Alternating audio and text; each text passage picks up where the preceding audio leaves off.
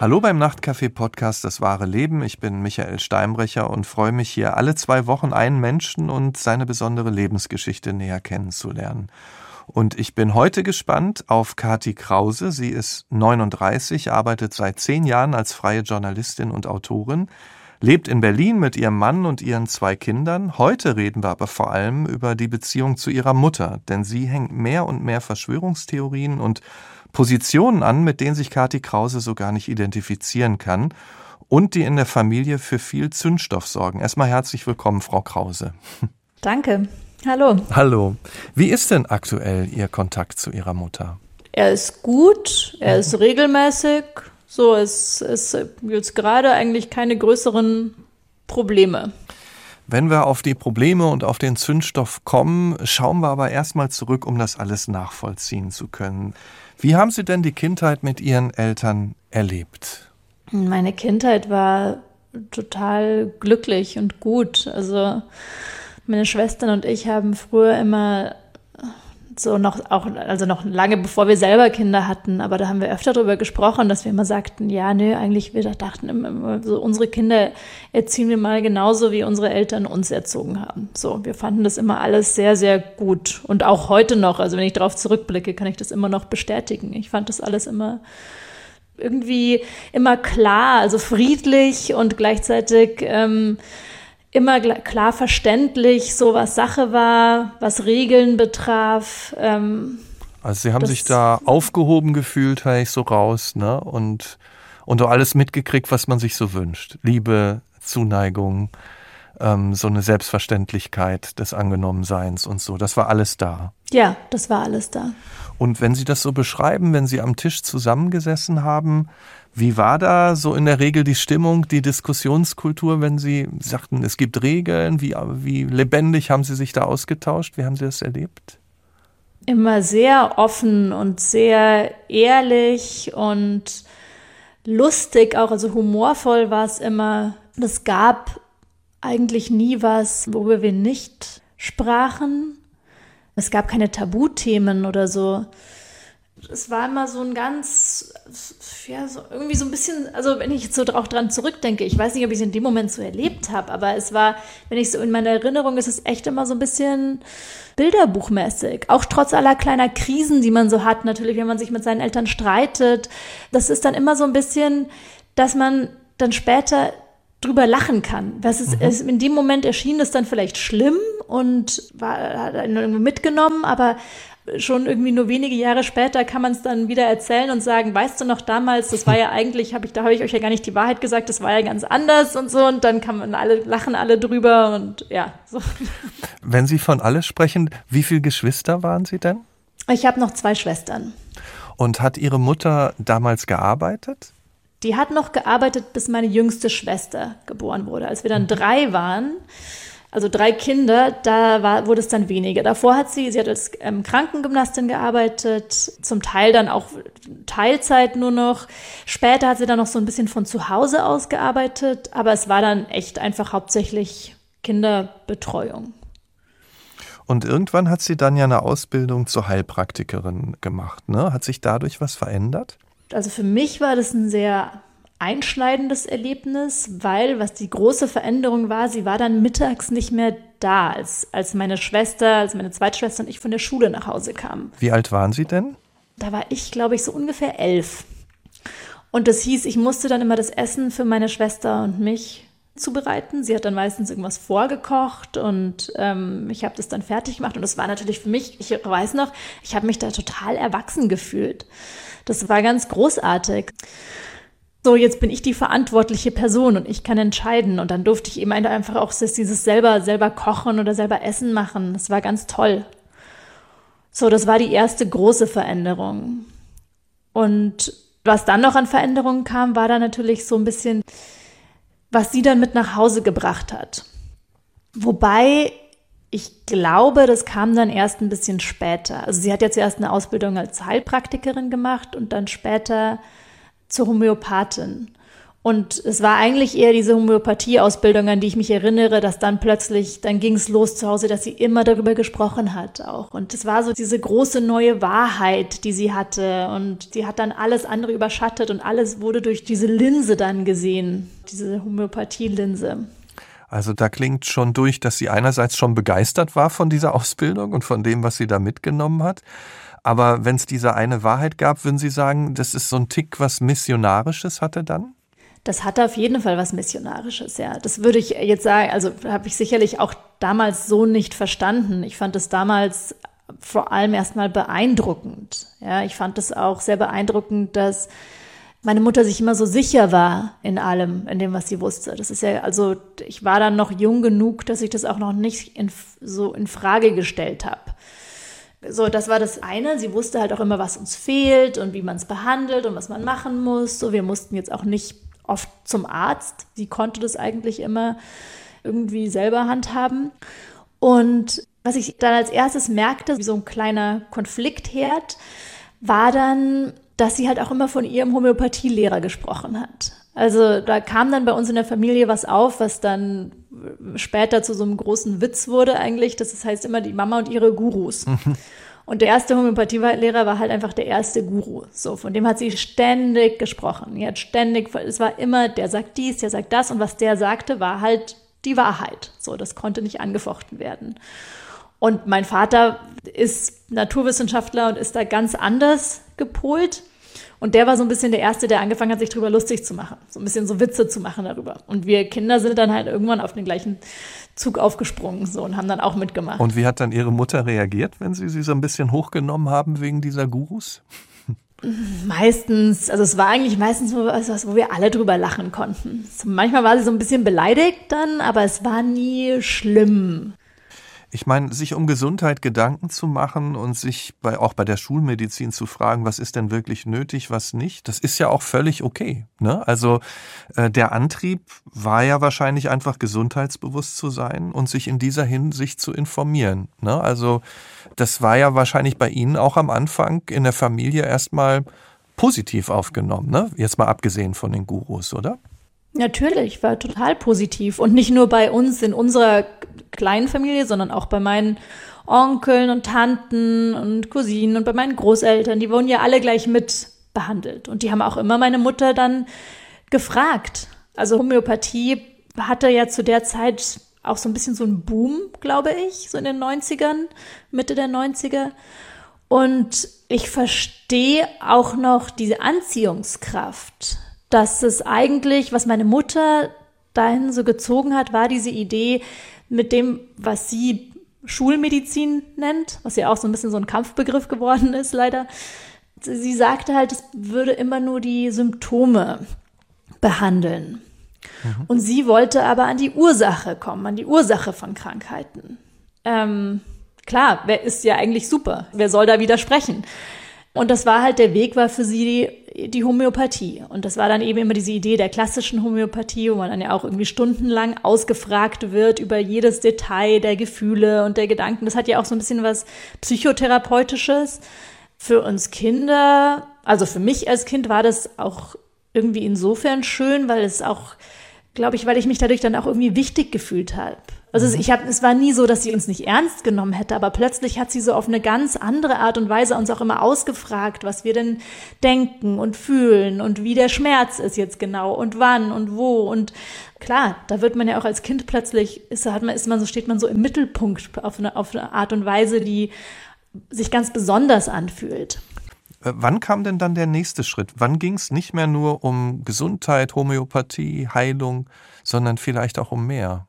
Ich musste das ja jetzt ähm, irgendwann mal so rekonstruieren. Mhm. Und wenn man, also wenn ich da so zurückdenke und auch in Gesprächen mit meinem Vater und mit meinen Schwestern, ist eigentlich das erste Mal, dass es nicht mehr nur um Heilung ging, war wenige Jahre nach den Anschlägen vom 11. September, als sie dann zu der Überzeugung kam, dass diese Anschläge eben nicht von Al-Qaida verübt wurden, sondern von weiß nicht, irgendwie Insidern der amerikanischen Regierung, der CIA oder wie auch immer. Und mhm. das war so ein bisschen um, also ich glaube, der, Der Gedanke war so, das sollte ein Vorwand sein für die Kriege, die danach kamen. Und ich erinnere mich da aber auch nur noch wirklich ganz wenig dran. Also ich weiß nur, ich war, habe da auch schon nicht mehr bei meinen Eltern gewohnt. Ich habe da im Ausland dann schon gewohnt. Ich kam die immer nur noch manchmal besuchen und ich war echt so ein bisschen voll mit meinen eigenen Sachen beschäftigt. Aber ich weiß halt noch, dass ich mal eben bei meinen Eltern war und dann wollte sie uns immer so Videos zeigen, mhm. die das angeblich belegen. Und ich weiß auch noch, dass mein Vater sich damals dann irgendwie mal so ein Video angeschaut hat und er wollte ihr dann erklären, er hatte dann hatte gemeint, ja, das ist für ihn alles nicht so ganz schlüssig und wollte eben ihr dann erklären, warum. Und sie wollte das aber gar nicht hören. Also ich erinnere mich noch an den Streit, den es dann gab zwischen ihnen. Dass ihn das, dass mein Vater das auch sehr frustriert hat, dass meine Mutter da eigentlich überhaupt nicht so auf seine Argumente eingegangen ist und was er jetzt genau, er wollte das so ein bisschen sezieren, dieses Video. Und da sind die irgendwie aneinander gekracht dann. Haben Sie sich da auch mit reingehängt oder war das erstmal nur so ein erstes Indiz? Also da haben Sie was mitgekriegt bei einem Besuch, aber haben das vielleicht auch nicht so ernst genommen? Ich habe das überhaupt nicht ernst genommen. Nee, das war wirklich sowas, also ich, das hat auch wirklich nur im Nachhinein Wichtigkeit bekommen, diese Szene, an die ich mich da erinnere. Wäre die Geschichte danach anders verlaufen, hätte ich das komplett vergessen. Das habe ich echt so ein bisschen aus der Erinnerung ausgegraben, eben wegen dem, was danach kam. Sie haben ja schon angedeutet, dass Sie sich so an Gurus, so haben Sie es in der Familie genannt, äh, orientiert hat. War das denn dann im Weiteren auch so? Ein wichtiger Guru kam, also ich muss dazu sagen, meine Mutter hat dann eben nach der Homöopathie, die hat lange Homöopathie praktiziert und dann irgendwann sagte sie aber, nee, sie möchte sich jetzt weiterentwickeln noch und dann kamen halt andere Sachen. Dann kamen so Dinge wie Bioresonanz zum Beispiel. Mhm. Da kauft man sich, also hat sich irgendwie so einen sauteuren Apparat gekauft und dann da nimmt man dann einen Tropfen Blut ab von einem Menschen und die Idee ist dann, man heilt dann man legt dann diesen Blutstropfen in den Apparat und kann den Menschen dann heilen auf Distanz. So. Mhm. Genau, das war das eine. Dann kam, dann hat sie mal mit Lasern geheilt, dann hatte sie mal Pendel plötzlich. Das war das auch wirklich, wirklich kauzig. Ja, da saß sie immer so am Tisch mit ihrem Pendel und hat immer so ganz, ganz irgendwie wichtig dabei geschaut und hat irgendwelche Fragen ausgependelt. Ich meine, ich habe mich totgelacht, als ich das gesehen habe. Ich habe mir gedacht, was ist denn das jetzt hier? Und dann kam Quantenheilung auch mal irgendwann. Das war aber sehr kurz dazwischen drin nur. Das war irgendwas mit, auch mit Handauflegen und Energien und so. Und dann kam ein wichtiger Schritt. Das war dann hin zu einer, ähm, zu, zu einer neuen, ich weiß auch nicht, einer neuen Methode, die nennt sich Geistheilung. Also das Geistheilung, das geht dann irgendwie, ist auch wieder Energie. Und ähm, bei der Geistheilung sagt man Zahlenreihen auf die dann heilen sollen. Und es gibt Zahlenreihen wirklich für alles. Also es gibt Zahlenreihen für irgendwie Kopfschmerzen und es gibt Zahlenreihen fürs ewige Leben. So. Mhm. Also es ist so und alles dazwischen. Und das kam über einen, ja, jetzt im Nachhinein auch sehr wichtigen Guru, so ein russischer Heiler, der nennt sich Grabovoi, ich glaube Grigori mit Vornamen, Grigori Grabovoi. Und wofür stand dieser Grabovoi? Für was für ein Weltbild oder für, für was für eine Auffassung? Dieser Mensch ist so ein bisschen so eine ganz, äh, so eine bisschen mysteriöse Figur. Ich habe dann viel später mal ähm, angefangen im Internet. Ich habe versucht, was über ihn rauszufinden. Und der ist verschwunden. Also keiner öffentlich ist nicht bekannt, wo der ist. Ähm, der ist irgendwie untergetaucht. Und aber im Endeffekt hat er quasi wie so eine Art Sekte gegründet. Also diese Anhänger, diese Jünger haben sich so ein bisschen auf der ganzen Welt verteilt und geben halt Seminare. Und was diese ganze Grabowoy-Geschichte eigentlich so wichtig gemacht hat für die Familie, war, dass das auch so eigentlich der, äh, so, das hat ihr so einen Politisierungsschub gegeben. Weil nämlich in diesen Seminaren nicht nur die Heilung des Menschen gelehrt wurde, sondern auch die Heilung der Welt. Also es ging irgendwie um Weltfrieden. Und dieser Weltfrieden, diese ganze Idee hat, eine, hat so ein ganz, also weltbildliches Fundament und das war sehr pro-russisch. Pro-Putin. Ja, also es war eigentlich so die, die aktuelle, so die russische Regierung ist so das Nonplusultra und das sind die Guten. Das wurde immer so ein bisschen in Kontrast gestellt in Gegensatz zu den Amerikanern. Das waren dann die Bösen. Und Europa, gerade, oder die, gerade Westeuropa müsste sich eigentlich mit den Russen alliieren und eben nicht mit den Amerikanern, damit wir zu einem Weltfrieden kommen und zu einer neuen, friedlicheren Weltordnung. Das muss ich aber auch sagen, das kam, also das hat sich dann tatsächlich erst so ein bisschen Anfang der 2010er Jahre so rauskristallisiert. Davor war noch was anderes Politisches. Und das war die Finanzkrise 2008. Und das war eigentlich so der große Sprung im Endeffekt. Es war also ein sehr, irgendwie ein sehr einschneidender Moment, weil für meine Mutter war das so, da haben wir gemerkt, sie ist auf dieser Weltuntergangsschiene. Ja, und für sie war das, also das war das erste Mal, dass sie dann eigentlich wirklich mal so sagte, jetzt bricht alles Alte zusammen und es kommt was ganz Neues, aber wir müssen uns jetzt alle vorbereiten auf diesen Bruch und diese Umstellung, die wird irgendwie schmerzhaft und schwierig. Ähm, da müssen wir jetzt alle darauf vorbereitet sein. Und wie nah stand dieser Weltuntergang dann nach Meinung Ihrer Mutter bevor? Also sollte der bald kommen? Der, der sollte sehr bald kommen, ja. Ja, ja, der kommt immer sehr bald. Also er kommt seit, keine Ahnung, jetzt äh, 13 Jahren sehr bald. So. Und das heißt aber, das ist ein Weltuntergang, der nicht durch die Klimakatastrophe oder sowas äh, äh, verursacht wurde, sondern durch Mächte, die das bewusst herbeiführen. Habe ich das richtig verstanden? Ja, es, also das ist immer nicht so ganz klar, ob die Mächte das so bewusst herbeiführen oder ob das daran liegt, dass unser, dass das Finanzsystem so schlecht gebaut ist oder so. Also die Schuldfrage ist immer so ein bisschen schwammig und die ändert sich auch. Also die nimmt oft andere Gestalt an. Aber was immer klar ist, ist eigentlich dieser Ausgang. Es ist immer, es gibt eine neue Weltordnung irgendwann bald. Und nur damit ich das verstehe, weil das eine ist ja was, was man so denkt und das andere ist, welche Auswirkungen hat das denn jetzt auf ihr Leben, auf das Leben ihrer Mutter, auf das Leben der Familie? Hat sie sich denn dann irgendwie auf diesen Welt Untergang ganz real auch äh, vorbereitet? Nein, nein, hat sie. Also das war, es hatte große Auswirkungen auf die Familie. Einerseits hat sie damals wirklich allen, also sie hat ihre, in ihrer missionarischen, ihre missionarische Ader hat sie dann ganz auf dieses Thema konzentriert und hat wirklich allen Familienmitgliedern, also uns Kindern, aber eben auch ihren Geschwistern und Schwägern und Eltern und sonst wem ständig gesagt, ihr müsst jetzt alle eure Aktien verkaufen und ihr müsst jetzt alles Geld in Gold anlegen und das kommt also wirklich ganz, die hat dieses Thema nicht mehr gelassen. Und das hatte auch einen Effekt, weil wir, das war ja damals, ich meine, man vergisst es manchmal, aber 2008, 2009 war ja eine ziemlich beängstigende Zeit. Mhm. Das war so ein bisschen so, so ein bisschen wie dieser Anfang der Pandemie, wo wir erstmal alle nicht wussten, was passiert denn jetzt? Was ist denn das eigentlich? Und es hat schon verunsichert. Das hatte jetzt bei mir persönlich nicht so viele Auswirkungen, weil ich hatte sowieso nichts, was ich verlieren konnte. Insofern war es mir eigentlich ziemlich wurscht. Ja, es war, ich hatte kein Geld oder so, wo ich, um das ich Angst haben musste. Aber ich weiß, dass zum Beispiel andere Familienmitglieder da auch so ein bisschen drauf gehört haben, was sie sagte.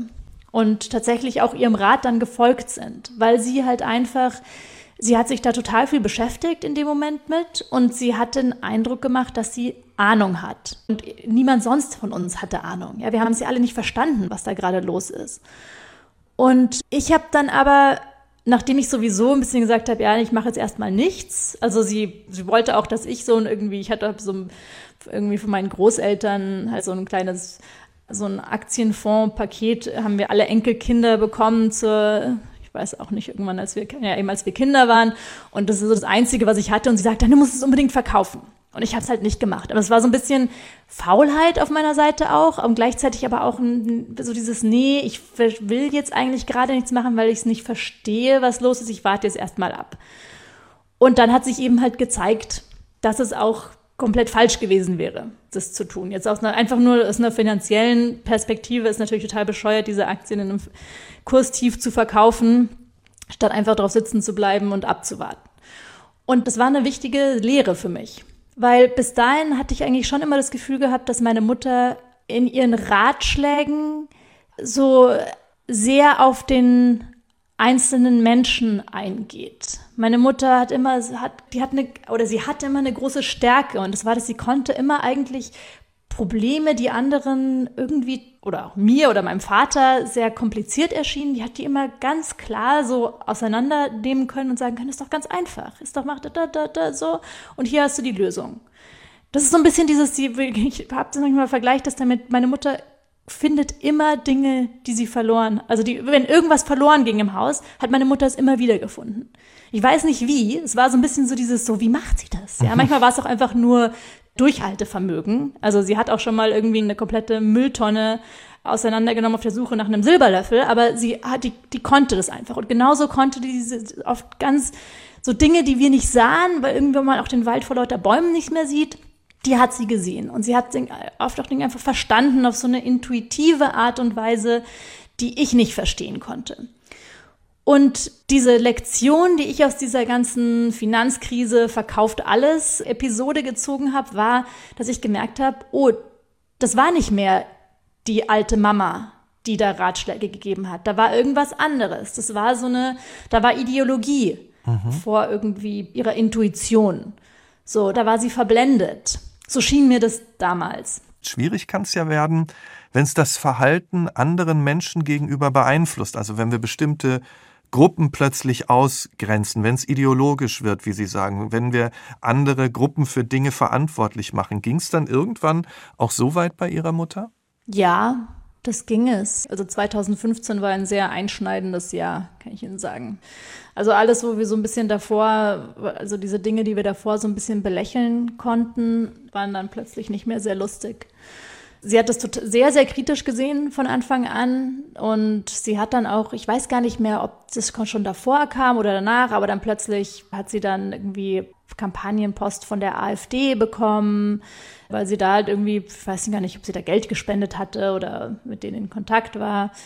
Ja, sie klang plötzlich immer autoritärer, sie klang auch zum Teil richtig fremdenfeindlich, menschenfeindlich. Und da kamen wir überhaupt nicht klar damit, weil das auch halt ganz und gar nicht zu ihr passte. Das war nicht sie. Das war nicht der Mensch, den wir alle kannten dabei. Und es ist auch noch immer so, also auch schon damals und bis heute, ich meine, diese Dinge existieren bei ihr immer so ein bisschen in der Abstraktion einfach nur. Ja, also es ist was ganz anderes, die, die Also die konkreten Menschen aus dem Umfeld? Die konkreten, Nee, die sind, da hat überhaupt kein Problem mit. Also wenn dann irgendwie, da kommt der, weiß nicht, der, der, so ein Freund, einer meiner Cousinen ist, kommt aus dem Südsudan und der kommt mit, wenn, der kann bei uns nach Hause kommen an Weihnachten und überhaupt kein Problem. Und der Freund von der anderen ist, kommt aus dem Iran, ist eben auch über die Mittelmeerroute geflüchtet. Das ist auch überhaupt kein Problem, wenn der nach Hause kommt. So die einzelnen Menschen, also die wird, da ist sie total liebenswürdig und lieb und auch wirklich ganz ehrlich, ist auch nichts Aufgesetztes. Meine Mutter ist wirklich die liebt einfach Menschen. Ja, die ist so richtig, die ist ein unglaublich großzügiger Mensch, unglaublich warmherzig, auch total gastfreundlich. Die hat wahnsinnig gerne Leute zu Hause. Und das, da ist, da ist ihr auch dann wirklich egal, wo die Leute herkommen. Mhm. Und auch, ich meine, mein Mann ist, ähm, kann man sagen, ist ein Wirtschaftsflüchtling. Ja, Der, das will sie dann nie so ansehen. Sag ich immer, wenn ich ihr das sage, dann sagt sie, nein, das ist doch was ganz anderes. Ich, das ist überhaupt nichts anderes. Mhm. Genau das Gleiche. Weil das, da ging es immer dieses los, dieses Thema mit den Wirtschaftsflüchtlingen, dieses Wort allein schon, da kriege ach, da will ich schon gleich an die Decke gehen. Aber so, also Dinge. Und das war, das hatte nie irgendwie, sie hat die, also sie hat das nie, sie, das war bei ihr dann immer so, also da ging das los in so einen äh, Zustand der, der ständigen Empörung der aber nie was eigentlich mit ihrem Leben oder unserem Leben oder einfach mit der Welt wirklich oder den Menschen um uns herum zu tun hatte, sondern das kam halt dann immer nur aus dem Internet. Und da hat sie ihre Gruppe, hat sie sich mit denen denn auch getroffen äh, oder hatte sie da, war sie nur in irgendwelchen, in, nur in Anführungsstrichen, in irgendwelchen Communities aktiv? Wie organisiert war sie denn da? Sie ist nicht aktiv im Internet. Also im Internet konsumiert sie nur. Das hat sich so ein bisschen verändert. Sie hatte erstmal so einen Blog, den sie gelesen hat, so ein bisschen esoterisch neurechten Blog das war so ihre Tageszeitung, hat sie das selber so genannt. Und dann kam es, dann hat sie halt bestimmte YouTuber abonniert und heute ist es hauptsächlich, also die gleichen YouTuber, denen sie auf eben auf YouTube folgt, deren Telegram-Kanäle hat sie auch abonniert. Und aktiv ist sie nur, nur in Anführungszeichen gut. Sie hat halt eine Gruppe Freundinnen, die auch aus dieser ganzen Grabovoi-Szene kommen, die sie daher kennt. Ja, das nennt sie ihre Zweitfamilie. Und mit denen trifft sie sich und spricht ja öfter. Sie sucht auch immer ganz aktiv neue Leute. Also das ist auch immer ganz lustig. Meine Mutter macht so, wenn die jemanden neuen kennenlernt, dann macht die immer so, ich nenne das immer, sie, sie klopft die Leute auf ihre Gesinnung ab. Sie, sie, sie schleicht sich da wie so ein Raubtier so langsam ran und umzing, umkreist den Menschen dann so und stellt dann so äh, scheinbar unschuldige Fragen, wo ich mal schon merke, oh ja, ja, okay, ja, jetzt, jetzt geht's wieder los. Und schaut halt, wie die Leute darauf reagieren und schaut dann, ob sie jemanden findet, der so ein bisschen ähnlich denkt wie sie in dieser Zweitfamilie, da findet sie ja dann auch ähm, Menschen, die so denken wie sie. Aber was war denn dann in der Erstfamilie los? Sie haben gesagt, da wurde es dann irgendwann nicht mehr lustig. Was war in der Beziehung mit Ihnen? Ist sie mit Ihrem Mann, also Ihrem Vater, aneinander geraten? Was hat sich da abgespielt dann? Also wir hatten sehr oft Streit. 2015 war es tatsächlich eher, also 2015, 2016 dann so, war es eher mit uns Töchtern. Wir hatten da ein viel größeres Problem mit, mit dieser ganzen, ja, plötzlich mit dieser, mit dieser ganzen neurechten äh, Seite von ihr äh, die hat dann auch mal so komische Sachen, also so, so, so blöde Klischees ra rausgehauen, dass jemand dann sagte, dann plötzlich, Deutschland war dann das Land der Dichter und Denker und dann war es das tausendjährige Reich. Und ich saß immer neben und dachte, wo hast denn du das her, diesen ganzen Unsinn? Wo kommt das her? Und mein Vater war lustigerweise zu der Zeit, ähm, ich weiß nicht, der hat es, glaube ich, dem fiel das leicht, das eher nicht ernst zu nehmen. Der hat sich da nicht so dran aufgehängt, wie wir Töchter. Ähm, und da, ja, und bei ihm ging es dann später eher bei anderen Dingen dann weiter. Also als es dann zum Beispiel mit Trump, ähm, als dann Trump die Wahl gewonnen hat, war sie erst dann, war sie total glücklich. Erstmal war das Brexit-Referendum, da war sie auch total glücklich, weil ja endlich jetzt, das war jetzt ja das Anfang, der Anfang des Endes der EU und die EU musste ja unbedingt äh, zerbrechen, weil die EU ist sowieso was ganz Schlimmes und wir bräuchten wieder starke Nationalstaaten. Und dann hat auch noch Trump die, die, die amerikanischen Präsidentschaftswahlen gewonnen und da war sie total, da hatte sie Oberwasser. Ja, da war sie so richtig ähm, auf so, da war sie sich ihres Sieges gewiss. Jetzt, jetzt kommt alles. So Trump, es hat, das ging zwar erst langsam los, also diese Trump-Begeisterung war noch gar nicht so vor den Wahlen, da war es eher so eine Verteufelung von Hillary Clinton. Und ähm, ja, dann äh, war es im Endeffekt dann die, die, die Zeit der, der Trump-Präsidentschaft, weiß ich noch, die war dann für, für uns alle schwierig, aber auch für meinen Vater wurde es dann schwieriger, weil das war dann wieder, da hatte sie wieder ihren nächsten Guru. Ja, das war dann wirklich wieder, das war dann wieder der nächste Heilsbringer. Was heißt denn dann schwierig? Also kann, wie, kann, wie kann ich mir das vorstellen? Ist das dann eine richtige Ehekrise gewesen oder ist es einfach so, dass Sie in der Familie dann versucht haben und versuchen, den Themen auseinanderzugehen, äh, aus dem Weg zu gehen? Wie würden Sie das beschreiben? Zum Teil wird es sehr heftig. Wir haben alle im Gegen, in der Gegenwart unserer Mutter ähm, Wutanfälle. Und bei allen, bei, bei uns allen Vieren, ja, den anderen Vieren, werden sie durch andere unterschiedliche Dinge getriggert. So, diese Wutanfälle. Also es ist, hat nie, der hat nie den gleichen Auslöser. Mein Vater kann total explodieren und ich sitze daneben und sage auch Papa, lass doch und genauso andersrum. Ja. Ähm, grundsätzlich so, wie, wie, wie läuft das ab? Ich meine, bei uns, wir, wir haben dann bald gelernt, eben dadurch, dass, wir, dass es immer wieder zu Streit kam, gerade so eben ab 2015, dass wir bestimmten Themen aus dem Weg gehen sollten. Ja, mhm. bestimmte Dinge einfach nicht besprechen. So. Und weil das einfach auch meine Mutter dann immer gleich so, das war, das, das war immer wie, als würdest du einen Knopf drücken. Ja, wenn dann irgendwie äh, wir am Tisch zusammensaßen und jemand hat irgendwas gesagt über Geflüchtete ähm, dann ging das sofort los. Ja, dann hat die wirklich so ein, diese, wie so ein, wie so ein, kam so ein Schwall der Empörung aus ihr heraus. Und da hatten wir einfach auch keinen Bock mehr drauf alle. Und ähm, dann haben wir irgendwie halt so selber gemerkt, dass wir einfach, das war jetzt nie so abgesprochen, ähm, da, aber dass wir halt einfach angefangen haben, bestimmte Themen, bestimmte Themen auszuweichen. Oder die halt nur zu besprechen, wenn meine Mutter nicht dabei war.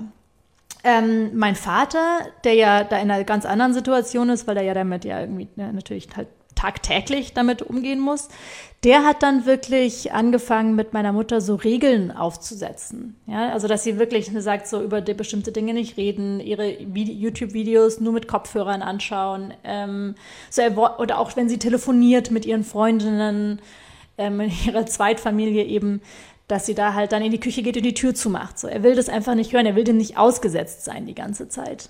Und ähm, es ist ein bisschen schwierig, wenn meine Mutter sich nicht immer dran hält. Mhm. Und dann gibt es halt dann immer wieder Streit. Also mein Vater wird dann auch richtig sauer. Aber das haben die gleichzeitig. Jetzt dieses so wie, ich meine, das klingt jetzt so, als würde dieses, als wäre jetzt unser Familienleben immer nur Streit, aber es ist es ist über eigentlich gar nicht so. Also es ist. Ähm das wollte ich gerade fragen, denn es gibt ja viele Beziehungen, die zerbrechen, wenn sich die Art, wie wir die Welt betrachten, dann zu weit auseinander bewegen. Wie, wie ist das denn bei den Eltern und auch bei Ihnen? Was hält sie denn auch zusammen nach wie vor? Also was meine Eltern zusammenhält, ist auf jeden Fall noch Liebe, so, die ist da. Oder uns all die, die ganze Familie, bei uns allen. Also wir haben, das ist so ein bisschen auch die, dass wir sehr viel, dass wir ein sehr starkes Fundament aus Liebe hatten, schon bevor das alles losging. Und meine Eltern ähm, haben das auch so geschafft, dass sie eigentlich immer, also die haben sehr viele gemeinsame Interessen.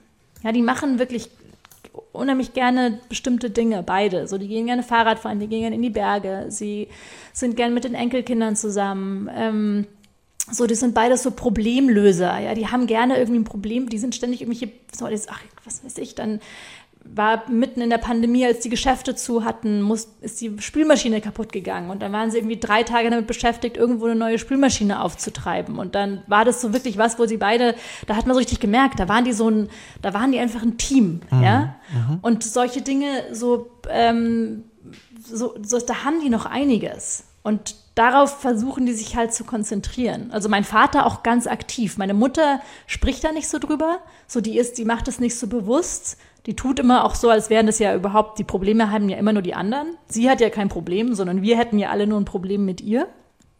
Und deswegen müssten wir uns auch so ein bisschen um die Lösung kümmern. Ähm, aber mein Vater macht es schon sehr, sehr bewusst, dass er dann so bestimmte Pläne macht und, mhm. ähm, und versucht auch den Alltag so zu gestalten, dass sie eben möglichst nicht oder möglichst wenig mit irgendwelchen politischen Themen konfrontiert werden. Und wenn es ihm zu viel wird, dann geht er irgendwie alleine Fahrrad fahren. Und wie kommt das bei Ihrer Mutter an, wenn Sie oder auch Ihr Vater dann sagen, äh, bitte nicht jetzt mit diesem Thema? Fühlt sie sich dann auch manchmal nicht ernst genommen oder wahrgenommen?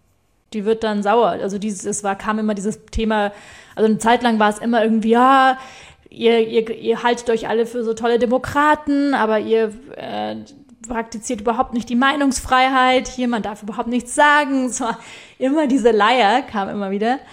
Ähm, sie, sie, sie lacht dann auch so ein bisschen selber über sich. Sie sagt dann immer, ja, ich bin halt so, ich bin halt ein Provokateur. Das ist mein Skorpion-Aszendent so bin ich halt, da müsst ihr jetzt mit klarkommen.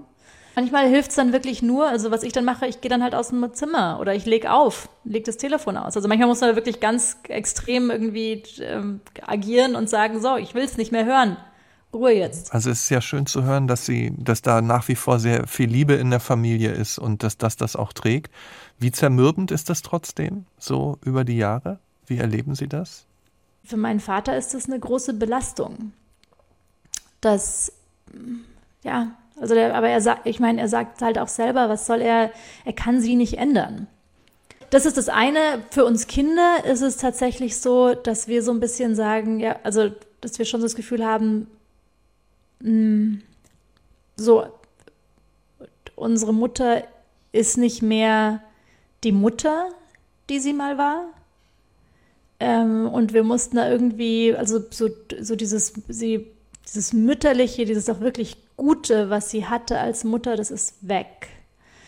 Das will ich ihr jetzt auch gar nicht vorwerfen. Also gleichzeitig habe ich da so ein bisschen so eine, ich bin jetzt selber Mutter und denke dann auch so, ja, mein Gott, die hatte da, die hat da irgendwie fast 30 Jahre lang war das so ein bisschen ihr Lebensmittelpunkt und dann hatte sie halt irgendwie jetzt keinen Bock mehr. Hat gesagt, ich will jetzt was anderes machen und das ist auch total legitim. Mhm. Also so, ich, so das so von außen betrachtet, ähm, wenn ich da so einen Schritt zurückgehe, ähm, finde ich, also finde ich das jetzt auch nicht, ja, irgendwie finde ich es verständlich. Oder was ist verständlich? Ich kann es ich kann's ihr nicht, ich nehme es ihr nicht übel, ja. Ich weiß, dass zum Beispiel meiner, einer meiner Schwestern fällt es viel schwerer immer noch. Die, die kämpft da noch viel mehr mit.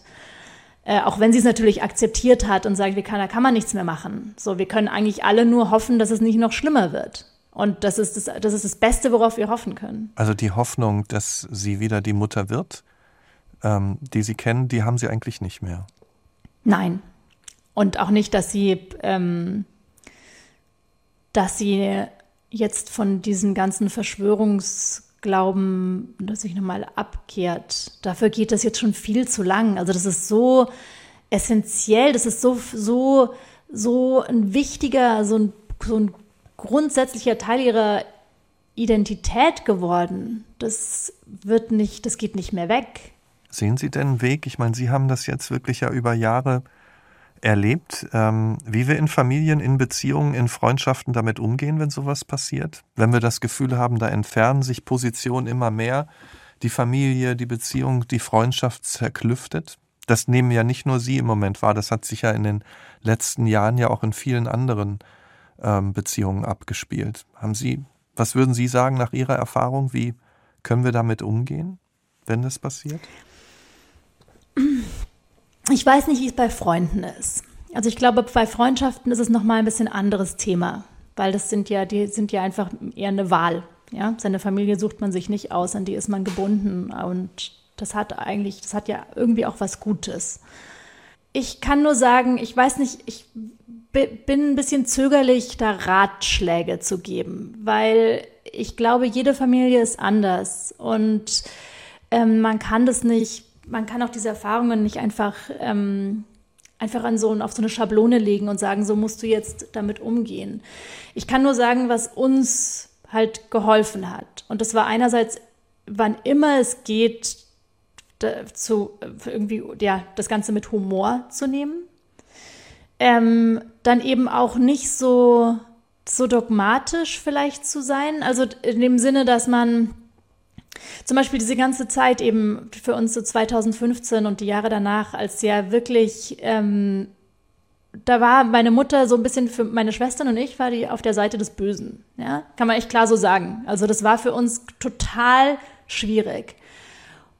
Und dann aber, also wir haben dann tatsächlich, ich hatte mal so einen kurzen Versuch gemacht, irgendwie zu sagen, ich breche jetzt den Kontakt ab, weil irgendwie jetzt ist sie zu weit gegangen. Ja, das war jetzt, jetzt hat sie eine rote Linie überschritten, jetzt muss ich ihr das irgendwie zeigen, jetzt breche ich den Kontakt ab. Erstens mal hat es überhaupt nicht lang funktioniert, weil meine Mutter dann wieder wegen irgendwas anruft und sagt, äh, ach, wir müssen besprechen, schnell den nächsten Urlaub und ich, oder ich weiß nicht, oder ich will irgendwie was, ich weiß, irgendwie was schenken wir deiner Schwester zum Geburtstag oder irgend sowas. Und andererseits hat man auch gemerkt, es bringt überhaupt nichts was bringt es denn? Das ist ja nicht so, ich hatte irgendwie so dieses so im Hinterkopf, dieses Gefühl, ich erteile jetzt eine Lektion vielleicht dadurch oder so. Das hat null Effekt. Genauso wie diese ganzen Argumente, wenn man sich über irgendwas streitet oder ihr erklären will, warum die letzte These, die sie jetzt wieder gerade rausgehauen hat, keinen Sinn macht, hat überhaupt keinen Effekt auf das große Ganze. Und dann, dann habe ich halt gemerkt, ich kann jetzt eigentlich nur wählen. Will ich jetzt noch, also will ich eine Mutter und damit auch eine Familie haben oder nicht? Ähm, und wenn man dann für sich entscheidet, ja, dann muss man das halt irgendwie akzeptieren und dann eben nicht sie sehen als, okay, du bist jetzt eben eine Vertreterin des Bösen, sondern ihr das irgendwie verzeihen. Und ich habe das auf die Art und Weise gemacht, dass ich halt sage, ich klammere diesen Teil von ihr irgendwie aus. Ja, ich habe das, ich pack das alles in so eine in so eine Schachtel und mache die Schachtel zu und versuche diese Schachtel zu ignorieren, was nicht einfach ist, weil da in der Schachtel lärmt's und rumort's und irgendwer schreit da drin und die Schachtel will die ganze Zeit Aufmerksamkeit. Aber so gut es geht, versuche ich die irgendwie eben nicht zu beachten und eher noch einfach und halt zu versuchen, meine Mutter ohne das zu sehen. Also als noch dieser alte Mensch, den, so ein bisschen der Mensch von früher, den ich halt kenne. Und so kann ich ihr das und das Gute ist jetzt bei ihr auch, das ist eben, glaube ich, auch nicht bei allen so, aber bei ihr ist halt, dieser Mensch existiert noch, das gibt's noch. Und das andere hat sich eher wie so eine, wie noch so eine Decke irgendwie drüber gelegt. Aber man sieht sie halt noch. Und dadurch kann ich das auch sagen, dass ich, okay, ich nehme einfach diesen Teil jetzt nicht ernst. So blöd es für sie ist, weil es ist für sie natürlich total blöd, dass sie äh, und, und, und sehr schwer, dass wir ihre, ihre Familie sagt, wir nehmen das, was du als das Wichtigste jetzt für dich empfindest, das nehmen wir einfach nicht ernst. Aber das ist so anders geht's halt nicht. Wir haben wirklich viel anderes versucht und anders haben wir es nicht geschafft. Und so wursteln wir uns jetzt halt alle irgendwie durch. Weiß Ihre Mutter denn, dass Sie mit dem Thema auch nach draußen gehen? Ich habe ja ähm, äh, im Januar einen Artikel im Zeitmagazin, so ein Essay darüber geschrieben. Und das wussten sie auch. Ich habe ja auch mit denen, also ich habe sie natürlich um Erlaubnis gefragt vorher und ich habe ja dann auch viel mit mit ihnen gesprochen. Also ich habe mit meiner Mutter stundenlang mich, also sie dazu befragt zu bestimmten Dingen davor und meinen Vater auch. Ähm, und sie fanden beide den Artikel auch sehr gut. Und ich habe dann mich entschlossen, weiter darüber zu reden, weil also aus unterschiedlichen Gründen. Einmal, weil ich gemerkt habe, dass meinen Eltern also das eigentlich, dass sie das nicht stört, so und dass solange ich halt ähm, bestimmte irgendwie ihre Privatsphäre so ein bisschen wahre noch, dass das eigentlich für die okay ist. Äh, und dass sie das sogar zum Teil gut finden, wie ich darüber spreche. Also meinem Vater, mein Vater sagte auch, der, für ihn war der Grund, auch dem Artikel zuzustimmen, war, dass er sagte, für ihn ist es total wichtig, ähm, zu hören, wie andere damit umgehen. Und ich habe halt einfach gemerkt, dass das super wichtig ist für also so dass es für auch für andere super wichtig ist also das ist einfach so dass es fehlt dieses das das ist halt sehr neu für ganz viele Menschen für ganz viele Familien und man schämt sich dann oft auch so ein bisschen dafür und will da gar nicht so richtig drüber reden und aber so ein bisschen offener Austausch und Ehrlichkeit darüber tut gut und meine Mutter zum Beispiel findet es auch total super die fand auch den Artikel total super. Die hat halt wie immer bei allem, sie hat den Artikel gelesen und hat was komplett anderes darin gesehen als alle anderen. Und meine Mutter sieht es halt so ein bisschen auf ihre Art an. Die sagt, ja, ich bereite jetzt halt die, die Welt ich, ich, darauf vor, was jetzt halt kommt als nächstes. Also sieht es so, sie, ich glaube, sie hat, sie sieht es so ein bisschen als so die Verlängerung ihres missionarischen Auftrags, was ich hier gerade tue. Also insofern weiß ich, äh, das ist in Ordnung. Ich stelle am Ende äh, dieses Podcasts immer allen Gästen eine Frage, äh, weil mich interessiert, welchen Einfluss dann bestimmte Erfahrungen im Leben äh, auf, auch auf die Einstellung zum Leben haben. Was würden Sie sagen? Was ist Ihnen heute wichtig im Leben? Also ich glaube, ich hatte schon immer also das entspricht, glaube ich, meiner schon auch meiner Persönlichkeit, dass ich immer viel abwäge. Ich sehe nicht, ähm, ganz im Gegensatz zu meiner Mutter sehe ich das nichts äh, schwarz-weiß. Ich versuche auch eben über die Erfahrung mit meiner Mutter, und das hat mich eigentlich an mir oft gestört, war Menschen, schnell über Menschen zu urteilen, anhand weniger Informationen. Und ich glaube, was die, die ganze Geschichte mit meiner Mutter mir so ein bisschen ja, beigebracht hat, war eben auch ähm, Menschen als viel vielschichtiger zu sehen. Also eben nicht nur diese Oberfläche zu sehen, die Person macht das oder sagt das oder denkt jenes oder mm, ja, sondern eben ich bin mir jetzt viel mehr bewusst, dass bei Menschen wie bei so einem Eisberg einfach unten viel mehr unter der Oberfläche liegt, als, ähm, als man oben sehen kann. Und das versuche ich schon immer mir auch wieder ins Gedächtnis zu rufen, also auch in, ja, einfach im Umgang mit anderen Menschen. So. Ich glaube, das ist, das, das war so ein bisschen, das ist so, das, so, so, so, um es ist groß zu sagen, das Vermächtnis dieser ganzen Geschichte ähm, dass ich Menschen jetzt anders betrachte. Vielen Dank, Frau Krause. Das war sehr spannend. Ich danke Ihnen. Und äh, vielen Dank auch an Sie fürs Zuhören. Ich hoffe natürlich, Sie sind auch in zwei Wochen wieder dabei. Sie können uns, falls Sie es noch nicht getan haben, gerne abonnieren, weiterempfehlen und natürlich können Sie auch mitdiskutieren auf unserer Facebook-Seite. Und wenn Sie selbst besondere Erfahrungen im Leben gemacht haben, dann melden Sie sich einfach bei uns. Vielleicht reden wir dann bald schon miteinander hier im Nachtcafé Podcast Das wahre Leben. Ich bin Michael Steinbrecher. Wir hören uns.